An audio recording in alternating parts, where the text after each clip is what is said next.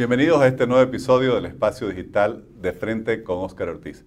Estamos acercándonos al bicentenario de la Fundación de la República de Bolivia y la Fundación Konrad Adenauer ha publicado una interesantísima investigación titulada Un amor desenfrenado por la libertad.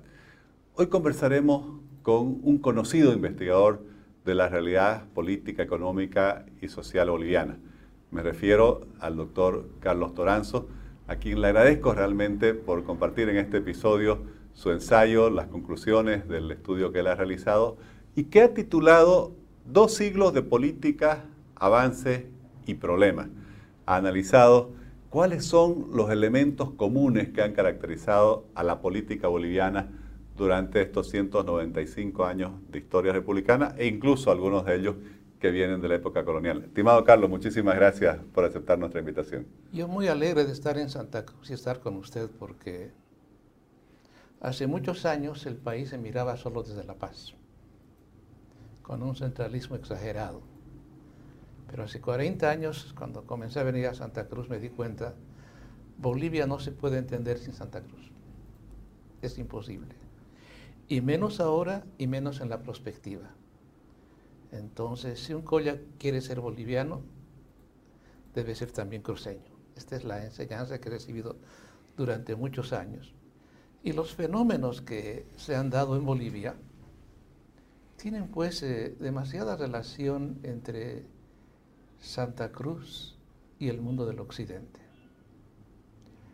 En Bolivia se hablaba, por ejemplo, en el siglo XX, al inicio del siglo XX, el boom de la minería Patiño, José Laramayo.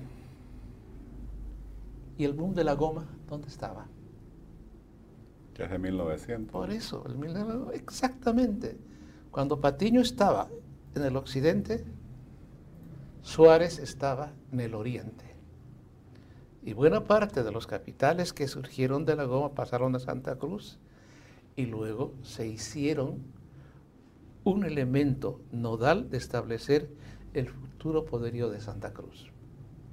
Desde ahí uno se da cuenta, hay dos polos muy fuertes entre el occidente y el oriente. Y en la política, bueno, hay todavía muchas más relaciones, porque no es muy distinto el occidente del oriente en los sismos. Tan caudillismo hay en el occidente como en el oriente. Donde hay un matiz es el extractivismo es más fuerte en la mentalidad del occidente que en el oriente. Porque en el oriente se siente un poco y motivación por desarrollar valor agregado, por hacer algo de industria. Probablemente venga desde los 40 del Plan Bohan, la primera marcha al oriente hecha por el MNR del 52 en adelante, la creación de CBF, los ingenios azucareros, la carretera, que crearon un Santa Cruz más productivo, con mayor capacidad empresarial que el occidente, que era más de extractivismo.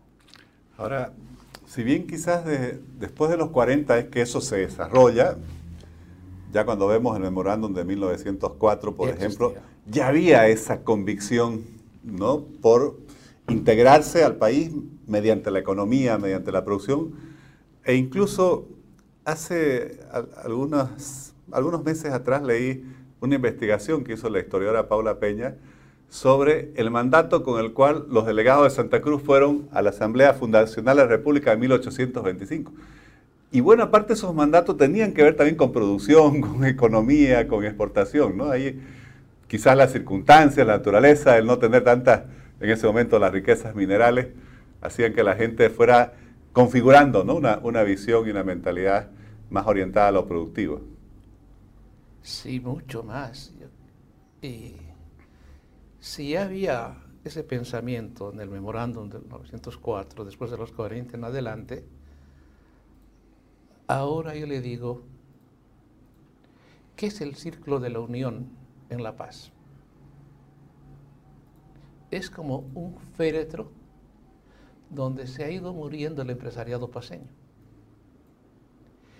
Cosa distinta es Santa Cruz con Caínco y los miles de miles de empresarios.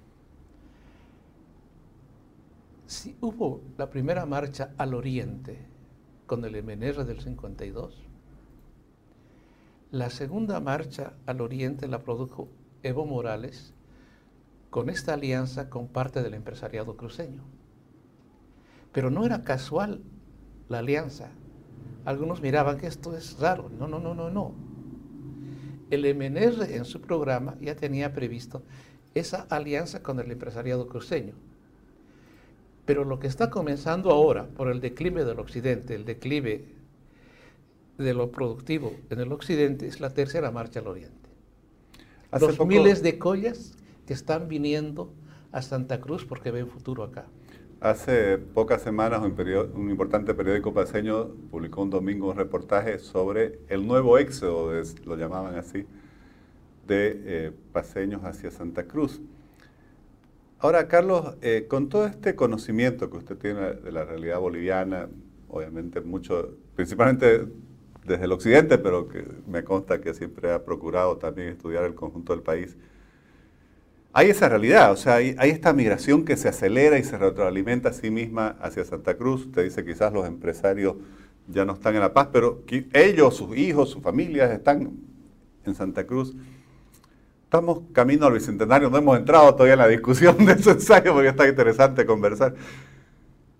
Pero, ¿qué hacer con, el país en esta circunstancia? Porque, claro, a mí quizás como cruceño, que también está en el mundo económico, obviamente todo el crecimiento de nuestro departamento eh, me, entusiasma, me ilusiona, son desafíos muy importantes, pero me preocupa un país que, que se va despoblando y concentrando en una sola región. ¿Cómo ve usted ese proceso, Carlos? Argentina es Buenos Aires, nada más que Buenos Aires. Pero es Lima. Bolivia no, curiosamente. Bolivia es La Paz, Cochabamba y Santa Cruz. Hay un mayor equilibrio territorial y poblacional respecto de Argentina y respecto de, Perú. Que, fue algo positivo, yo creo, siempre. esto, es, esto es positivo. Y le marco la diferencia con el de Argentina, que es solo Buenos Aires, y con Perú, que es solo Lima. Ahora, hay un boom económico en Santa Cruz, es cierto. No hay nada de boom económico en La Paz, pero diferenciemos La Paz Hollada y el Alto de La Paz. Los lugares que más crecen demográficamente en Bolivia son Santa Cruz primero y segundo el Alto. Y el Alto es un centro de producción de nuevos millonarios, de nuevas burguesías cholas, pero que no están en el ámbito productivo, sino están básicamente en el ámbito del comercio y de los servicios. Pero esto no es reciente. La revolución de 1952, al democratizar la economía, dio espacio para que sectores populares entren al comercio. Ya desde 1956, con la crisis económica, las devaluaciones, todos los empresarios eh, que podían pechar un poco en pequeña escala en el mundo del mercado, se dieron cuenta que el contrabando era la gran salida, el diferencial del tipo de cambio. Y ahí comienzan a ver los grandes negocios olfateando el tipo de cambio. Y tras de cada andino, tras de cada quecho hay un fenicio. Saben cómo comerciar son veloces en el arte de la comercialización. Y en estos 14 años que hubo un boom económico extraordinario, que las exportaciones subieron de mil a 14 mil millones de dólares, las importaciones pasaron de 800 millones a 12 mil millones, ¿quién manejaba la importación, los recursos de la importación? Las burguesías cholas y las burguesías cunumis. Lo han hecho en La Paz, lo han hecho en Santa Cruz, lo han hecho en Cochabamba, en las siete calles, en los mercados de los Positos, en las canchas de Cochabamba. Entonces, a esto quiero decir, hay un pequeño contrapeso, pero donde hay una cierta falencia en Santa Cruz, es que Santa Cruz mira más la economía, pero todavía no miró tanto la política mientras que La Paz miraba más la política que la economía. el empresariado fuerte es de Santa Cruz, pero la política estaba más hacia el lado del occidente, más hacia el lado de la paz. Hay un desbalance. Probablemente en esta tercera migración, que seguramente ya se está produciendo de manera fáctica, Santa Cruz comience a mirarse más no solo como región, sino como país. Y probablemente ahí, en ese futuro, vengan cambios políticos más importantes y se insufle un poco más de la visión de la necesidad de la producción en el país, porque requerimos ese equilibrio, que haya empresarios en los dos lados y que haya políticos en los dos lados. Claro, y se da un fenómeno interesante porque yo lo vengo diciendo hace algún tiempo, que no, debe haber familia boliviana que no tenga un pariente en Santa Cruz. Y eso está configurando una Santa Cruz donde realmente se está integrando cada vez más alrededor de ese anhelo común de progreso familias de toda Bolivia, ¿no? Y creo que eso paradójicamente va a cambiar muchas de esas percepciones, pero no se da al revés, porque, claro, no hay una migración a su vez que pueda alimentar una tendencia similar, digamos, en, el occidente, ¿no? Yo le, me gusta mucho esto del Alto y Santa Cruz. Eh, hace muchos años recuerdo haber sido parte de unos encuentros del, sector empresarial entre el Alto y Santa Cruz. Y, ahí hay un fenómeno porque se, se, ha tratado siempre de presentar como antagonistas al Alto y Santa Cruz. Uno, el, revolucionario, y otro, por así decir, el que tiene esa visión más moderna, empresarial, volcada quizás a la economía internacional. Pero creo que si uno ve estos otros aspectos que usted está describiendo, hay mucho más terreno en común, hay mucho más quizás coincidencia entre el Alto y Santa Cruz que lo que se trata de posicionar. Al empresario alteño no le interesa la política, le interesa la acumulación, le interesa comprar y vender, acumular, hacer capitalismo en espiral. Eso de vivir bien y mirar hacia la comunidad no es evidente para el empresario alteño ni para la mayoría de la población aymara. La población aymara no quiere el vivir bien o el retorno a la comunidad. La población aymara quiere mercado, ama al mercado. De la provincia vienen al alto. Del alto bajan a la ciudad de La Paz. De la ciudad de La Paz se vienen a Santa Cruz. De Santa Cruz se van a Buenos Aires y a Estados Unidos. Y a China. Y a la China. Este es el Aymara. Antes de la pandemia había gente que iba del alto, creo que de forma mensual a la China Entonces no hay que, a, importar. No hay que idealizar una lógica comunitaria. Es que esto nos lo vende la política y la ideologización de la política. El MAS llegó con un discurso nacional popular de nacionalizaciones, de antiimperialismo, y le pusieron el elemento indígena que no es de ellos es una cosa comprada a última hora por García Linera.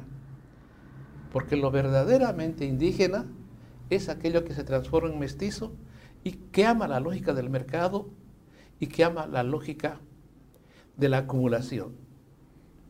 ¿Por qué el Che Guevara fracasó en Bolivia? Ya para que hablemos de historia.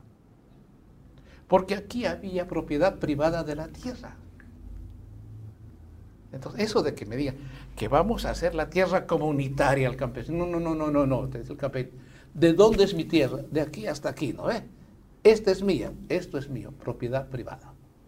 Y ama al mercado. Es difícil, a pesar de tanta ideología, viéndole lo que ha pasado con esa guerrilla, que a futuro se hable de socialismo, ni de socialismo del siglo XXI. Ese podrá ser un charque que lo venden en Venezuela, pero acá, el aymara y el quechua son comerciantes, aman el mercado, aman el equivalente general, aman el dinero. Eso nos vacuna contra los socialismos. Ahora, le voy a repetir una pregunta que hice hace poco en otro, en otro episodio en el cual analizábamos con Juan Claudio Lechín los 70 años de la Revolución Nacional.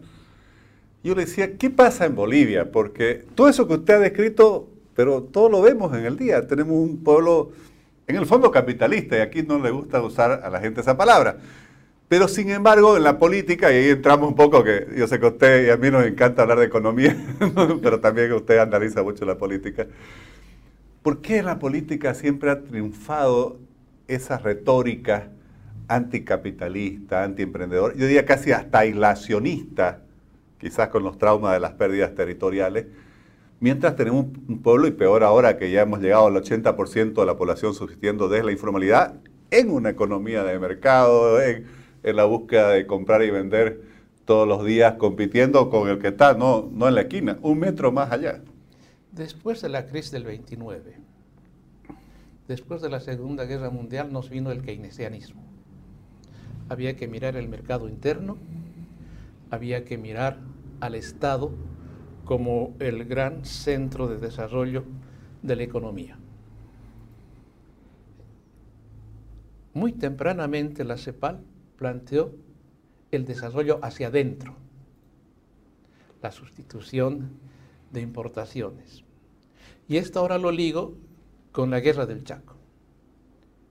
¿Qué es lo que nace del Chaco?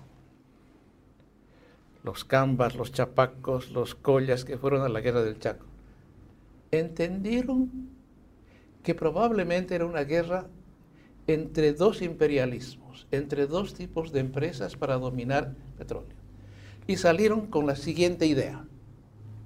Hay que nacionalizar los recursos naturales. Hay que fortalecer el Estado. Hay que empujar el nacionalismo revolucionario, el nacionalismo en la economía. Ojo, eso estaba pasando después con el peronismo. Es que la guerra del Chaco y el 52 han generado el ADN del nacionalismo revolucionario que usted la menciona en su ensayo como la característica de los últimos tras 70, de cada boliviano hay nacionalistas revolucionarios. ¿Y cuáles son los principales elementos? Que... Hay que ser antiimperialista. Muere el imperialismo. Muera la, la actividad empresarial. Hay que nacionalizar siempre los recursos naturales. Hay que ser extractivista. Y el Estado debe ser el centro de la economía. 52 también el nacionalismo militar antes del, antes del 52. Eso está atrás de la mente de la mayoría de los bolivianos. Y yo me acuerdo de las elecciones del 2020. En un país que era y es profundamente corporativo. El modelo político corporativo lo fundó el 52. Como fue corporativo el de la Revolución Mexicana, como fue corporativo el peronismo. Usted describe que todos son parte de, todos somos parte de alguna asociación, de algún grupo. Somos pues de estas tribus corporativas. Usted que está en el Parlamento miraba las fotografías últimas de ahora. Choferes, bartolinas, campesinos, sindicatos de chuteros, corporativo. No es un modelo ciudadano. Y en 2020, que mesa que parecía viable, hace su presentación con comunidad ciudadana, emitiendo mensajes por Facebook, por TikTok, por Instagram, con la lógica ciudadana. A un país corporativo, a gente nacionalista revolucionaria que no entiende el Facebook, que no usa el Facebook, oye la radio o prefiere oír en la esquina aquel que está discursando. ¿Qué hay que hacer? ¿Y eso va a continuar así o la urbanización lo va a ir cambiando? Cada vez se ha urbanizado más Bolivia, pero el ADN nacionalista revolucionario está acá adentro. Está acá adentro. Por eso le digo que para hacer política, y usted ha sido en su momento cúspide de la política, si no se huele a nacionalismo revolucionario, es difícil avanzar en la política.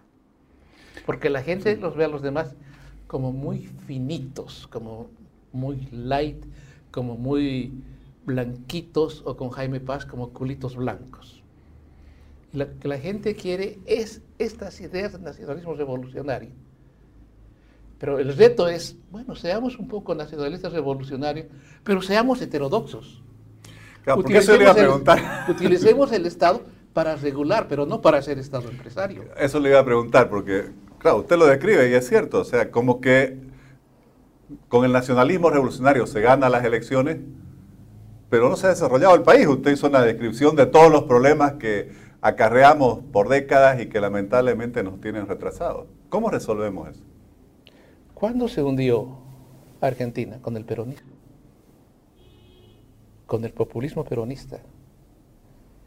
¿Cuándo nos hundimos nosotros? Cuando comenzamos a tener ideas populistas en la política. No las vamos a extirpar de un día para otro, pero hay que darles elementos de, de modernidad, si vale el término. Lo primero, que existe Estado, sí, pero que regule, pero que no sea dueño de la empresa. Ojo, Chile, que ha sido uno de los modelos neoliberales más exitosos en desarrollo de la economía, tenía propiedad estatal del cobre. El doctor Paz Estensoro, ¿en qué fundó la nueva política económica y el control de la inflación? En la propiedad estatal de yacimientos petrolíferos fiscales bolivianos. ¿Qué lección es esta? Hay que ser heterodoxo, ni dogmático del mercado, ni dogmático del Estado tener la lucidez de saber combinar. Esto es hacer interculturalidad en la economía, tener dos chips distintos. Ahora, el ciudadano o el sujeto práctico que existe en Bolivia tiende a ser más intercultural por la migración. Yo decía antes, La Paz es muy cosmopolita. Santa Cruz es más cosmopolita que La Paz ahora. ¿Por qué? Por la migración. 50-60% de la población cruceña tiene que ver con algo de la migración. Migrantes de Chuquisaca, de Potosí, de Oruro, de La Paz y de sus propias provincias. son eh, interculturales, son culturas distintas. Y es cada vez más natural esa convivencia, ¿no? Que no se da...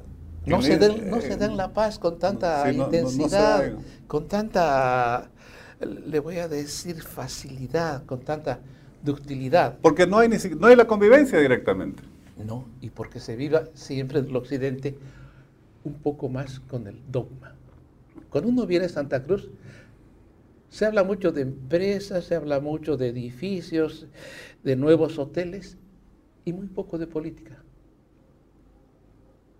En La Paz, política, política, política todo el día.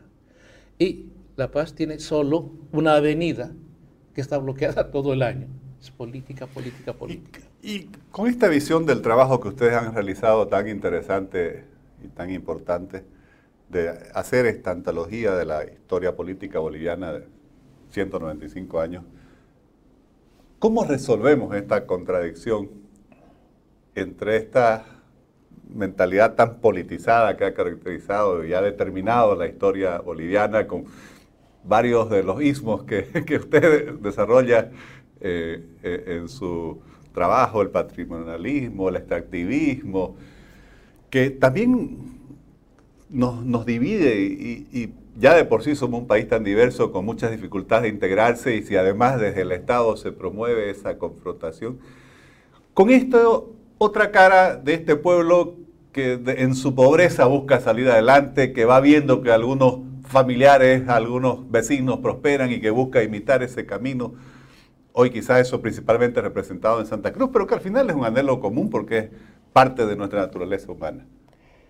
Hay que romper los dogmas y hay que mirar la realidad y mirar lo cotidiano. Los jóvenes alteños, adinerados, ¿dónde toman café? Café fuerte, machato, expreso, expreso doble. En el Alexander, eh, en los buenos cafés de la, de las zonas están menos ideologizados. Están viviendo lo cotidiano, haciendo interculturalidad y no están recitando el himno de la Aymara es lo mejor o que hay que ir a la comunidad. Estos salteños, que son una luz en la economía, ¿dónde se forman ahora? En la China. Hacen la educación dual que hacen los alemanes learning by doing, comerciando con la China. Y varios aprendiendo mandarín, ¿no? Entenderse. Hay, más escuelas de mandarín que de inglés en el Alto, para ubicarnos. ¿Por qué? Porque han sentido que es una potencia económica el Alto. Ahí es donde van a comprar los productos que comercializan. Van a comprar y con sello propio, tienen marcas, marcas propias. Y a los carcas se oyen menos en el alto y se oye más música coreana. Para que vea usted. Antes eran carjas y heavy metal, ahora es música coreana. Ojo, están en el mundo. Y en esta época de globalización y de digitalización, son una luz en el tema digital. Usted vaya a los mercados del Alto o a los mercados de la Justus, eh, de la Lois Salmón. Son verdaderos ingenieros los que nos enseñan cómo utilizar esta nueva computadora que es el celular. Están volando en la digitalización. Usted en La Paz no necesita ir al mercado 16 de julio en el Alto porque el delivery de la 16 de julio se ha impuesto. Usted compra online y le entregan sus productos a buen precio en cualquier lugar de la zona sur. ¿Qué quiere decir esto? Miremos lo real, miremos lo cotidiano y rompamos la ideologización de la política que solo le hace bien a los políticos y a los que viven de la política y no le hace bien a la gente. Usted decía que la gente de Santa Cruz le interesa menos la política y a la del Alto también, porque están más volcados a la, a la producción, a la economía, al comercio. En noviembre de 2021 hubo este intento de, del, oficialismo de aprobar una ley eh, que despertó muchas susceptibilidades con relación a la investigación de fortunas.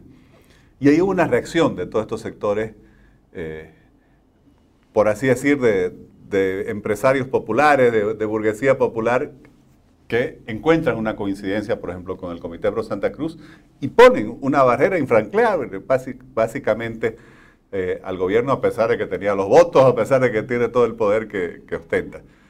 Esto muestra también que si bien hay ese menor interés en la política, obviamente ahí hay una fuerza política que va a poner unos límites de hasta dónde puede llegar la política, por así decir, intervencionista o estatista se haría el análisis antropológico sin ver otras disciplinas, diría, bueno, las burguesías cholas por piel lo amaban a Evo Morales llaman al MAS porque lo ven en un sector popular. Pero si me voy a lo que dice usted, ahora me meto en la economía. Ya no veré solo la antropología, no veré solo la piel, sino la actividad económica con ese intento de promulgación de la ley, lo que estaban haciendo los del MAS era penalizar a las burguesías cholas, cunumis, a los emprendedores populares. Entonces no podían ellos ser defensores de aquellos que tienen su piel, sino defender su bolsillo. ¿Y eso qué se llama? Check and balance. Pesos y contrapesos en la actividad cotidiana dependiendo de qué? De los intereses económicos de cada uno. Eso me rompe la ideologización de la política. Claro, y va a tener un impacto en la política determinante. Feroz, feroz. Lo tuvo. ¿Quién le puso freno al MAS en ese momento? El CONADE.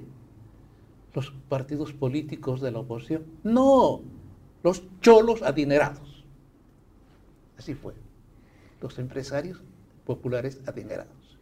Estimado Carlos, le reitero, a ambos nos gusta la economía, hemos hablado mucho de ello. Todavía de su ensayo quedaría muchísimo por hablar, espero que alguna próxima visita lo sigamos desarrollando. Eh, lo felicito y le agradezco por ser parte de este proyecto y ser parte de la discusión de los desafíos del país hacia el bicentenario. Muchísimas gracias y a quienes quieran leer eh, el ensayo del doctor Carlos Toranzo o el documento en su conjunto, está disponible con acceso digital y gratuito en las páginas de la Fundación Conrad Adenauer en Bolivia.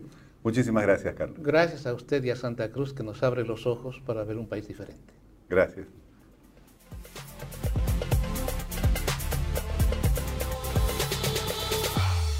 Una conversación interesantísima con Carlos Toranzo, no solo sobre el tema de la historia política de Bolivia, a la cual él ha contribuido en ese trabajo tan valioso de la Fundación Conrad Adenauer, sino en un análisis sobre la sociedad boliviana, sobre las características de este pueblo que más allá de toda esa división, esas fracturas que muchas veces no solo han caracterizado nuestra historia, sino que han sido exacerbadas por quienes han hecho política confrontando al pueblo boliviano entre sí. Carlos Toranzo nos muestra esa otra perspectiva de toda esa población, de todos esos segmentos, de todas estas nuevas generaciones que se pueden encontrar, y Santa Cruz está siendo el símbolo de ello, en la búsqueda de ese progreso, de ese desarrollo, de, ese, de esa prosperidad que todos anhelamos para nuestra familia. Personalmente creo que ese es el camino para superar tantas contradicciones internas que muchas veces han impedido a lo largo de estos cientos, ya más de 195 años eh, que son los estudiados en este estudio, eh, por lo que Bolivia no ha logrado el nivel de desarrollo que todos hubiéramos querido sea la característica con la cual lleguemos a nuestro bicentenario. Reitero, felicito a la Fundación Conrad porque es importante que aprovechemos el simbolismo del bicentenario de la República para analizar, para pensar, para discutir, para debatir nuestra historia, nuestros problemas y sobre todo para encontrar los mejores caminos para los desafíos que tenemos en el futuro. Les agradezco por habernos acompañado en este nuevo episodio del Espacio Digital de Frente con Oscar Ortiz.